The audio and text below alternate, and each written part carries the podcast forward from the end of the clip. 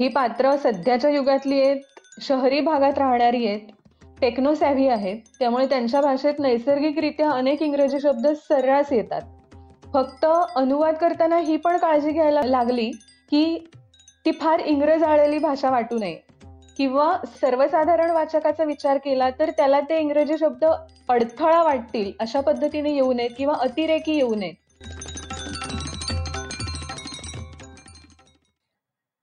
नमस्कार मराठी वाचक हो ट्रान्सलेशन पॅनाशिया प्रस्तुत अनुस्वाद या पाक्षिक पॉडकास्टमध्ये तुमचं मनापासून स्वागत. अनुस्वादचा हा दहावा भाग. प्रत्येक भागात आम्ही एक एक पुस्तक घेतो किंवा एक एक विषय घेतो आणि त्याच्यावर त्या अनुवादित पुस्तकावरती गप्पा मारतो. या गप्पांमधून अनुवादातल्या खाचाखोचा प्रतिभा त्याच्या मागची प्रक्रिया आणि मजा असं सगळं उलगडत जातं. मागच्या नवव्या भागात आम्ही seven habits of highly effective people याचा मीच केलेला अनुवाद घेतला होता आणि त्यावर बोललो होतो. आज आपण अशाच एका वाचकप्रिय विषयावरती बोलणार आहोत. वाचकप्रिय विषयापेक्षा सुद्धा वाचकप्रिय लेखक असं म्हणणं जास्ती योग्य राहील. हो. कारण हा म्हणजे भारतातले सगळे पुस्तक विक्रीचे उच्चांक मोडीत काढणारा असा इंग्रजी भाषेतला लेखक आहे अत्यंत तरुण आहे. त्यामुळे तरुणांना त्याचं लेखन खूप आवडतं. वीस भाषांमध्ये त्याच्या पुस्तकांची भाषांतर झालेली आहेत. तर हा या लेखकाचं वैशिष्ट्य असं की पहिल्याच पुस्तकामुळे त्याला प्रचंड प्रसिद्धी मिळाली. फाय पॉईंट संबन हे कॉलेज जीवनावरचं आधारित पुस्तक होतं. त्याच्यावर पुढे चित्रपटही निघाला. मग त्याच्यानंतरची जी त्याची पुस्तकं आली त्याच्याविषयीचं एक निरीक्षण तुमच्याही लक्षात आलंच असेल की त्याच्या पुस्तकांची नावं आकड्यापासून सुरू व्हायची. म्हणजे one night at call centre three mistakes two states आणि मग त्याच्याही पेक्षा हाफ अ गर्लफ्रेंड अगदी अर्ध्यापर्यंत पण तो आला होता. म्हणजे मी थोडस कोडं घालते बरं का वाचकांना. कारण हे ऐकत असताना त्यांना विचार करू दे की हा कोण लेखक असेल. पण बहुधा फार विचार करावाही लागणार नाही. कारण अत्यंत लोकप्रिय लेखक म्हणल्यानंतर चेतन भगतचं नाव सगळ्यांच्या डोळ्यासमोर येतं. पण आज आपण जे पुस्तक घेतलेलं आहे अनुवादासाठी ते खूप वेगळं आहे कसं आहे आपण नंतर जाणून घेऊच यात.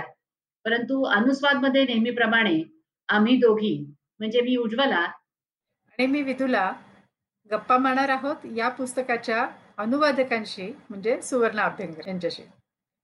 सुवर्णा आहे मूळची रत्नागिरीची. तिने मुंबई विद्यापीठातून बी ए केलं एम ए केलं आणि आता गेल्या वर्षीच तिने तिच्या डॉक्टरेटचा प्रबंध सुद्धा सादर केलेला आहे आणि लवकरच ती आता डॉक्टर सुवर्ण अभ्यंकर होईल. मायथोफिक्शन अँड कल्चरल स्टडीज असा तिचा प्रबंधाचा विषय आहे. आणि रत्नागिरीच्या Finolex academy of management and टेक्नॉलॉजीमध्ये तिने सहा वर्ष प्राध्यापक म्हणून काम केलं. तिने कम्युनिकेशन स्किल्स विद्यार्थ्यांना शिकवली. आणि ट्रान्सलेशन पॅनाशिया बरोबरच तिच्या पुस्तकांच्या अनुवादाची सुरुवात झाली. तिने या आधी पुनाची पुस्तकचा अनुवाद केला पण प्रकाशित मात्र तिचं हे the girl in room one zero five हे पुस्तक त्याच्याही आधी प्रकाशित झालं. आणि त्यानंतर तिची तिने आणखीन एका पुस्तकाचं संपादनही केलंय अनुवादाचं. आणखीन एक आणखीन दोन पुस्तकं तिची प्रकाशनाच्या वाटेवर आहेत अनुवादित. त्यामुळे सुवर्णा तुझं स्वागत आणि आता तू आम्हाला या पुस्तकाच्या लेखकाची आणि या पुस्तकाची थोडीशी ओळख करून दे. नक्कीच. पण तत्पूर्वी एक उदयोन्मुख अनुवादक आपल्याकडे आज आले त्याबद्दल मला छान वाटतंय. कारण अनुवादाला मोठी परंपरा आहे. अनेक उत्तम उत्तम लेखकांनी सुद्धा स्वतः अनुवादक म्हणून चांगलं काम केलेलं आहे. आणि आपल्या पिढीचे बिदुला बरेच अनुवादक आपल्याला माहिती आहेत. हो. परंतु अनुवादाची ही सगळी प्रक्रिया चालू राहायची असेल तर असे नवनवीन अनुवादक पुढे येणं आवश्यक आहे. अगदी. आणि ट्रान्सलेशन पेनाशियाच्या असे अनुवादक सतत आपल्याला मिळत आहेत त्यातलीच सुवर्ण आहे. पुन्हा एकदा तुझं स्वागत सुवर्णा. धन्यवाद. या पुस्तकाविषयी सांग ना. आता विदुलानी त्याच्या फक्त शीर्षकाचा उल्लेख केलाय पण त्याच्या पलीकडे ज्यांना काही फारसं माहिती नाहीये या पुस्तकाविषयी त्यांच्यासाठी जरा थोडक्यात. हो चेतन भगत लेखक आणि हे पुस्तक दोन्ही विषयी मी सांगते. चेतन भगत आत्ताच आपण उल्लेख केला तसा बेस्ट सेलर लेखकांच्या यादीतलं नाव आहे. आय आय टी दिल्लीमधून त्यांनी मेकॅनिकल इंजिनिअरिंगची पदवी घेतली. आय आय एम मधून एमबीए केलं बँकिंग क्षेत्रात काम केलं आणि त्यानंतर ते लेखनाकडे पूर्ण वेळ वळले. फाईव्ह पॉईंट समवन ही त्यांची पहिली कादंबरी. त्यानंतर अनेक कादंबऱ्या म्हणजे one night at call centre half girlfriend three mistakes of my life या त्यांच्या बेस्टसेलर ठरल्या आणि the girl in room one zero five ही त्यांची आठवी कादंबरी. आणि या कादंबरीमधून त्यांनी रहस्य कथा किंवा ज्याला आपण मर्डर मिस्ट्री म्हणतो त्या साहित्य प्रकाराला हात घातलेला आहे. आणि तो जाणीवपूर्वक घातलेला आहे. कारण एका मुलाखतीत त्यांनी असं म्हटलंय की it was to surprise my readers. त्यामुळे हा एक जाणीवपूर्वक केलेला प्रयत्न आहे. वेगळा साहित्य प्रकार हाताळण्याचा असं आपल्याला म्हणता येईल. या पुस्तकाबद्दल सांगायचं झालं तर केशव आणि सौरभ हे दोन मित्र आहेत. केशवच्या प्रेयसीचा खून होतो. आणि केशव आणि सौरभ हे दोघे मिळून कसा त्या खुनाचं रहस्य सोडवतात याची ही कथा. ओके. पण या कथेमध्ये चेतन भगतनी अनेक वेगवेगळ्या विषयांना हाताळलंय उदाहरणार्थ ते राजकीय विषय असेल काश्मीरचा प्रश्न असेल मग आंतरधर्मीय प्रेमाचा प्रश्न असेल किंवा आत्ताच्या तरुण पिढीचे प्रश्न असतील मग ते शिक्षणाविषयीचा भ्रमनिरास असेल करिअरसाठीचा संघर्ष असेल असे सगळे विषय जे तरुणाईला भुरळ घालतील असे सगळे विषय त्यांनी हाताळले. ओके. पण तरी सुद्धा चेतनच्या वाचकांना त्यांनी निराश केलेलं नाहीये. त्याच्या वाचक वर्गाला हवीशी अशी एक उत्कट प्रेमकथा सुद्धा या पुस्तकात आहेच आहे. आहे नक्कीच. तर अ, तू आता म्हणलीस की इतके सगळे विषय त्यांनी हाताळलेले आहेत. तर आधी मला सांग की रहस्य कथा आणि तुझा याच्यापूर्वी कधी काही संबंध आलेला होता का? तुला आवडतात का रहस्य कथा किंवा तुला आवडत नाहीत रहस्य कथा? असं काय होतं का? रहस्य कथा मला खूपच आवडतात. ओके. त्यामुळे रहस्य कथेचा अनुवाद करण्याची संधी हे खरंच छान होतं माझ्यासाठी. लहानपणापासून शेरलॉक होम्स त्यानंतर अगाथा ख्रिस्तीचा हरक्युल पायरो किंवा इवन शरदिंदू बंदोपाध्यायांचं व्योमकेश बक्षी त्यानंतर पेरी मेसन या सगळ्या रहस्य कथा मी अजूनही आवडीने वाचते वाचलेल्या आहेत. त्यामुळे रहस्य कथा मला फारच आवडतात. ओके. कारण रहस्य कथांचं कसं असतं की ती अशी सरधोपट लिनियर जात नाही. एकरेशीय नसतेत ना ती मध्ये मध्ये वळणं येतात. तो लेखक कधी कधी पुढचं सांगतो मागचं सांगतो आणि मग त्यामुळे ते रहस्य टिकवून पण ठेवायचं असतं. त्यामुळे तुला रहस्य कथांची अं, सवय आणि गोडी आहे याचा तुला नक्कीच उपयोग झाला असेल हे करताना. नक्कीच नक्कीच. माझा नेहमी प्रश्न असतो सगळ्या अनुवादकांना ही प्रक्रिया समजून घेण्याकरता की हे पुस्तक तू पूर्ण आधी वाचलंस का? अनुवादाला सुरुवात करण्याआधी. हो अनुवादाला सुरुवात करण्यापूर्वी पूर्ण पुस्तक वाचलं आणि मग अनुवादाला सुरुवात केली. कारण दोन कारण एक तर उत्सुकता असते. रहस्य कथा म्हटल्यावर उत्सुकता असते पुढे काय होणार? त्यामुळे ते मी आधी पूर्ण वाचलं. आणि दुसरी गोष्ट अशी की अनुवाद करताना पूर्ण पुस्तक वाचलेलं असेल तर आपल्याला सगळी कथा माहिती असते. त्यामुळे मॅडम म्हणाल्या तसं त्यातले क्लूज जे आहेत मध्ये मध्ये पेरलेले ते आपण योग्य प्रकारे योग्य भाषेत ते अनुवादित करू शकतो. म्हणजे रहस्यकथेच्या बाबतीमध्ये ती पूर्ण वाचलेली असणं केव्हाही चांगलं त्यामुळे अनुवाद चांगला उतरतो. असं तुझं मत आहे किंवा असा तुझा अनुभव आहे बरोबर आहे? हो असं मला वाटतं. तू खूप रहस्यकथा वाचलेल्या आहेस आणि ज्यांची तू नावं घेतलीस त्या रहस्यकथांच्या कथांच्या रूपबंधामध्ये फारच उच्च कोटीच्या उच्च दर्जाच्या समजल्या जातात. त्या तुलनेमध्ये चेतन भगतला रहस्यमय कादंबरी लिहिण्यात आणि तसं रहस्य टिकवून ठेवण्यात वाचकांना गुंतवून ठेवण्यात तेवढं यश आलं आहे का? हो नक्कीच. या बाबतीत तर ही कादंबरी यशस्वी आहे.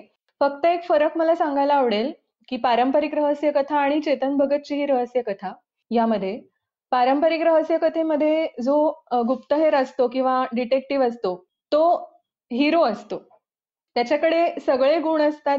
आणि व्यावसायिकही असतो बऱ्याचदा. हा तो एक्स्ट्रा ऑर्डिनरी असतो. तो सहसा चुकत नाही. पण या girl in room one zero five मधले जे हे दोघे जण आहेत केशव आणि सौरभ हे सामान्य मुलगे आहेत इंजिनियर आहेत. आणि ते काही व्यावसायिक गुप्तहेर नाहीयेत. ते कधी चुका करतात ते कधी स्वतःच्या चुकांमुळे अडचणीत सापडतात. काही वेळा मूर्खपणाही करतात. त्यातून काही वेळा विनोदही निर्माण होतो.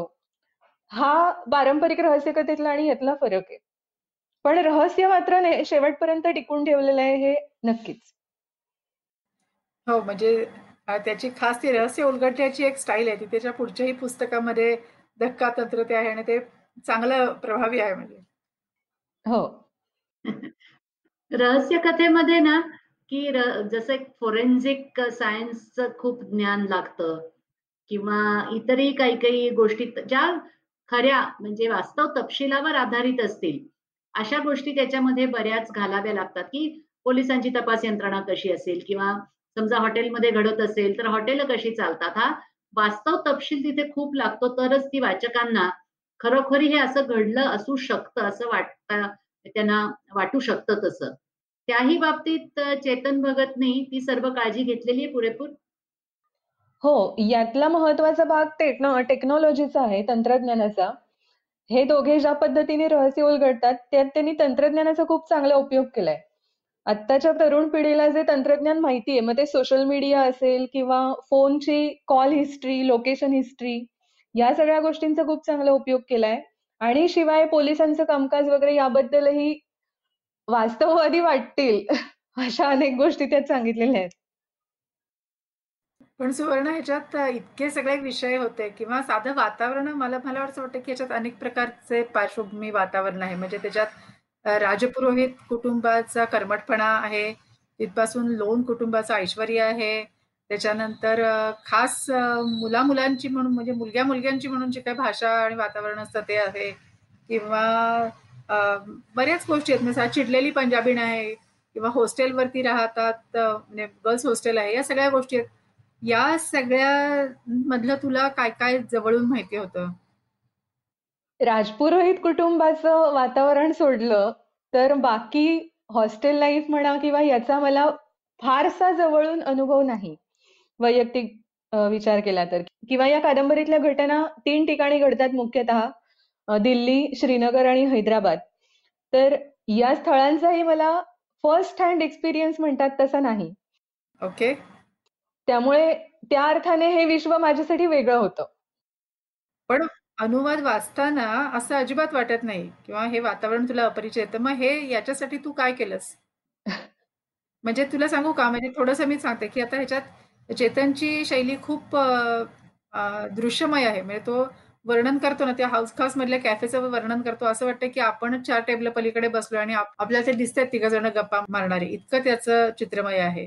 किंवा त्या ज्वेलरी शॉपचं तो वर्णन करतो. तिथे सुद्धा खूप खूप तपशिलात्मक वर्णन आहे सगळं. आणि अनुवाद वाचताना या वातावरणाशी अपरिचित आहे हा अनुवादक असं वाटत नाही. तर हे तू कसं जमवलंस? त्या वर्णनांचं श्रेय तर आहेच. की ती वर्णनं खूप जिवंत आहेत. आणि दुसरी गोष्ट म्हणजे जरी मला स्वतःला फारसा त्याचा त्या विश्वाचा अनुभव नसला तरी मी जे वाचलं होतं किंवा पेपरमधून आपण बातम्या वाचतो ह्या सगळ्या गोष्टींबद्दलच्या या स्थळांबद्दलच्या किंवा आपण चित्रपटातून हे वर्णन बघतो आणि वाचता वाचता आपण अनेक गोष्टी व्हिज्युअलाइज करतो ह्या सगळ्या गोष्टींचा मला उपयोग झाला असं वाटतं. हो. ही इंग्रजी भाषा आत्ताची आहे. म्हणजे चेतन भगतचं लेखन सगळं समकालीन आहे. बऱ्यापैकी तरुणांचं विश्व आहे. एकूणच भाषाशैली त्याची अनौपचारिक आहे. त्याच्यामुळे अशा वेळेला भाषांतर करत असताना जरी मराठीत आपण आणत असलो तरीही त्या प्रकारच्या व्यक्तिरेखांच्या बोलण्यामध्ये जितपत इंग्रजी एरवीही असू शकतं तितपत इंग्रजी ठेवायला पाहिजे असं बऱ्याचदा बोललं जातं. नाही तर मग ती फारच कृत्रिम वाटते भाषा. या बाबतीतही तुला असा विचार करून काही एक सीमारेषा ठरवायला लागली का? कुठपर्यंत मराठी किती इंग्रजी घ्यायचं? हो नक्कीच. कारण ही पात्र सध्याच्या युगातली आहेत शहरी भागात राहणारी आहेत टेक्नोसॅव्ही आहेत. त्यामुळे त्यांच्या भाषेत नैसर्गिकरित्या अनेक इंग्रजी शब्द सर्रास येतात. फक्त अनुवाद करताना ही पण काळजी घ्यायला लागली की ती फार इंग्रज आलेली भाषा वाटू नये. किंवा सर्वसाधारण वाचकाचा विचार केला तर त्याला ते इंग्रजी शब्द अडथळा वाटतील अशा पद्धतीने येऊ नयेत किंवा अतिरेकी येऊ नयेत. त्यामुळे मी असं म्हटलं की जिथे वर्णनात्मक भाग आहे तिथे इंग्रजी शब्दांना प्रतिशब्द मराठी प्रतिशब्द दिले पण संवादामध्ये नैसर्गिकपणा येण्यासाठी जे नेहमीच्या वापरातले इंग्रजी शब्द आहेत ते तसेच ठेवले जेणेकरून ते ऐकताना कृत्रिम वाटणार नाही. किंवा उलटही होतं इंग्रजी लिहित असताना तो हा इंग्रजी लिहित असताना तो हिंदी पण खूप वापरतो. कारण दिल्लीमध्ये वगैरे घडत असेल तर बरेचसे संवाद हिंदीमध्ये असतात. अशा वेळेला काय केलं मग? हा त्यावेळी जिथे मूळ पुस्तकात हिंदी वाक्य आहेत तिथे मी ती मराठी अनुवादातही तशीच ठेवली. हिंदी ठेवली. अच्छा. हा कारण वाचकांना दोन्ही ते कळू शकणारच आहे. सुवर्ण हे हा पुस्तकाच्या दरम्यानच तुझं मला वाटतं वेन वी वेर ऑर्फन्सचं संपादन पण चालू होतं ना त्याच्या अनुवादाचं? हो हो. त्यामुळे तू एकाच वेळेस अ, काही वेळ एकाच अ, कालखंडात काही वेळ संपादकाची अ, आणि काही वेळ अनुवादकाची टोपी घातलेली होतीस. मग हे करताना तुझ्यातला संपादक अ, अनुवादक करताना सुद्धा सारखा जागा होता का? तुला ती अनुवाद करताना तू मोकळेपणाने अनुवाद केलास का? तो संपादकाचा चष्मा उतरवता आला नाही आला काय झालं? अ, माझा अनुभव सांगते. मी अनुवाद करते तेव्हा मी खूप त्यात इन्व्हॉल्व्ह झालेली असते. त्यामुळे ती थोडीशी इमोशनल प्रक्रिया असते माझ्यासाठी. पण संपादन म्हटल्यावर आपण ते बुद्धीने जास्त विचार करतो. त्यामुळे ह्या दोन गोष्टीतला फरक जेव्हा स्पष्ट असतो तेव्हा मला वाटतं फारशी अडचण येत नाही. आणि मी असं केलं की एकाच वेळी संपादन पण चालू होतं. त्यामुळे काय काय गोष्टींचं भान ठेवायला लागतं याची जाणीव होती. आणि माझा अनुवाद जेव्हा मी पुन्हा वाचत होते तेव्हा ज्या गोष्टी मला खटकत होत्या तिथे मी त्या लगेच सुधारत होते. त्यामुळे ती भूमिका बदलणं हे या गोष्टीमुळे शक्य झालं मला. हो. आणि सुवर्ण या पुस्तकाची अनुवादाची भाषा खरोखरच फार प्रभावी आणि खूप नैसर्गिक आहे. मग ते पुस्तक वाचताना आपण एखाद्या रहस्यकथेचा अनुवाद वाचतोय असं खरंच वाटत नाही. अगदी अगदी प्रवाही आणि मुळात मराठीच लिहिल्यासारखी आहे. त्याच्यातलं भावा हे काय प्रकरण आहे का अ, इंग्रजी पुस्तकामध्ये भाई असं संबोधन वापरलेलं आहे.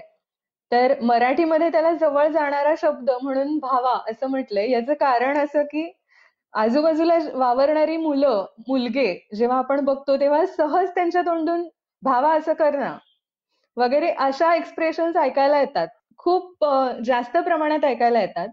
आणि म्हणून मी ते भावा म्हटलं. कारण ते दोघे जिवलग मित्र आहेत आणि सौरभच्या पात्राचा विचार केला तर त्याच्या तोंडी हे एक्सप्रेशन अगदीच शोभू शकतं. खरंय खरंय. अशी इतर काही उदाहरणं तुला आठवत आहेत का? जिथे म्हणजे असं काही विशिष्ट शब्द जे चेतन भगतची शैली म्हणून आले असतील किंवा त्या त्या व्यक्तिरेखेची शैली म्हणून आलेले आहेत आणि मग त्याचा तो शब्द तसाच तरी ठेवावा लागला किंवा मग त्याला काहीतरी समर्पक शोधावं लागलं ज्याचा तू मगाशी म्हणलीस तसं तुला प्रत्यक्ष परिचय तर नाही. परंतु इतर काही वाचून पाहून तू त्याच्याविषयी माहिती करून घेतलीस आणि मग त्यामध्ये शिरून योग्य प्रकारची शब्द योजना केलीस. असे आणखी अशी आणखी काही उदाहरणं सहज आठवत आहेत का? हा उदाहरण म्हणजे ज्याला आपण स्लँग म्हणतो किंवा अशिष्ट शब्द ज्याला आपण म्हणतो असे शब्द अनेक आलेले आहेत पुस्तकामध्ये कारण ते त्या पात्रांच्या आयुष्याचा भाग आहेत. त्या पात्रांच्या जीवनशैलीचा भाग आहेत. त्यामुळे या शब्दांचा काही मला जवळून परिचय नव्हता पण मग त्यासाठी अनेक वेळा हे शब्द आपल्या कानावर चित्रपटातून वेब सिरीज मधून पडत असतात किंवा अगदी युट्यूबवरचे वरचे स्टँडअप कॉमेडी शो जरी घेतले तरीही आपल्याला ह्याचा हे ऐकू येतात शब्द. त्यामुळे त्या पात्रांच्या स्वभावाची गरज त्या कादंबरीची गरज म्हणून ते शब्द मी जाणीवपूर्वक तिथे वापरले. अगदी खरंय. म्हणजे अनुवादकाला जसे वेगवेगळ्या प्रकारचे अनुभव घेणं हे आवश्यक असतं चांगला अनुवादक होण्यासाठी तसं कुठल्याही सर्व प्रकारची भाषा म्हणजे मूळ म्हणजे सोर्स लँग्वेज मधली पण आणि टार्गेट लँग्वेज मधली दोघांचीही सर्व प्रकारची भाषा ही त्याला आली पाहिजे समजली पाहिजे आणि त्याची त्याच्यावरती हुकमत असली पाहिजे.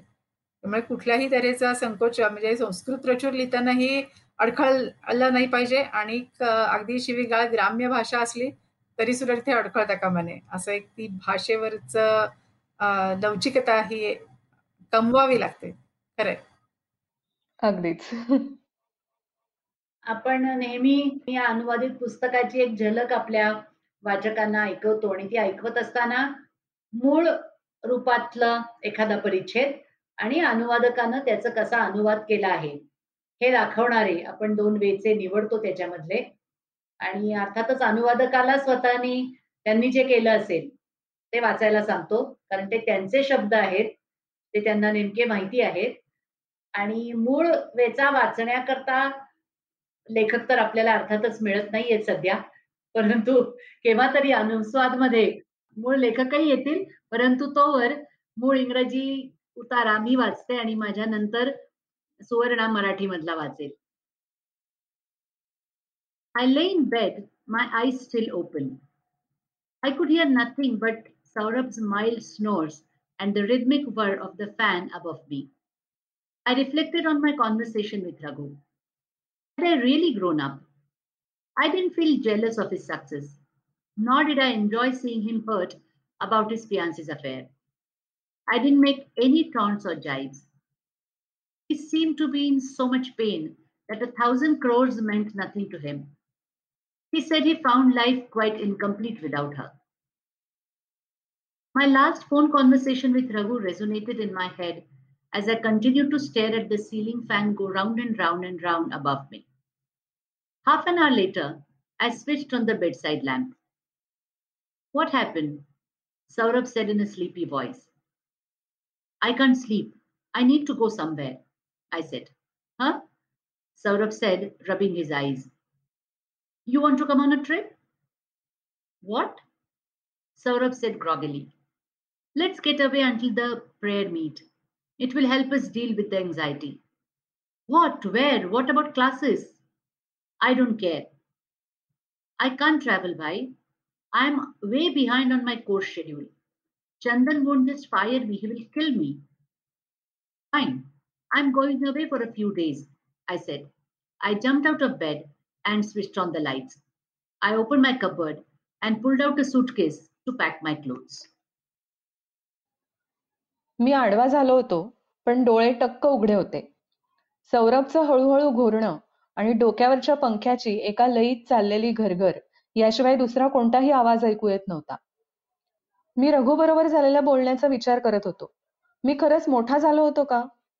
त्याच्या यशामुळे मला जेलसी वाटत नव्हती किंवा त्याच्या प्रेयसीच्या अफेअरमुळे तो दुखावला गेला म्हणून आसुरी आनंदही होत नव्हता. मी काही टोमणे बिमणे मारले नाहीत. त्याला इतकं वाईट वाटलेलं दिसत होतं की हजार कोटींची सुद्धा त्याच्या दृष्टीने शून्य किंमत होती. तो म्हणाला की त्याला तिच्याशिवाय आयुष्य अगदी अपूर्ण वाटत होतं. माझ्या डोक्यावर भिरभिरणाऱ्या पंख्याकडे एकटक बघताना रघुसोबतचं माझं शेवटचं फोनवरचं बोलणं माझ्या डोक्यात घोळत होतं. अर्ध्या तासाने मी बेड जवळचा लाइट लावला. काय झालं? झोपाळलेल्या आवाजात सौरभने विचारलं. मला झोप येत नाहीये. मला जायला हवं कुठेतरी. मी म्हटलं हं? सौरभ डोळे चोळत म्हणाला तू ट्रिपला येणार आहेस? काय? सौरभने घोगरट आवाजात विचारलं प्रार्थना सभेपर्यंत आपण कुठेतरी दडी मारूया. आपल्या चिंतेचं ओझं कमी होईल त्यामुळे. काय? कुठे? आणि क्लासेसचं काय? होईल काय व्हायचं ते? मला नाही जमणार यायला भावा. माझं कोर्स शेड्यूल कितीतरी मागे पडले. चंदन मला आता नुसतं काढून टाकणार नाही ठारच मारेल. ठीक आहे मी काही दिवसांसाठी जातोय मी म्हटलं. मी बेडवरून उडी मारली आणि लाइट लावली. कपाट उघडलं आणि कपडे भरण्यासाठी माझी सुटकेस बाहेर ओढली. वा अगदी खरी खरी गोष्टच ऐकतोय असं वाटत होतं. हो ना आता पुढे काय होणार आहे याची इतकी उत्सुकता वाटतीये. सुवर्णाचा हात इतका बसला या रहस्यकथा प्रकारावर की तिची पुढची चेतन भगतचीच पुढची रहस्यकथा त्याचा सुद्धा तिनेच अनुवाद केलेला आहे. आणि वन अरेंज मर्डर ही आता प्रकाशनाच्या वाटेवर आहे आणि ती सुद्धा लवकरच येणार आहे. त्याबद्दल आपण परत नंतर कधीतरी बोलू. पण the girl in room one zero five याच्यापासून सुरू झालेला हा अनुवादाचा प्रवास आहे आणि हा फार रंजक ठरणार आहे याच्यात मला तरी काही शंका वाटत नाही.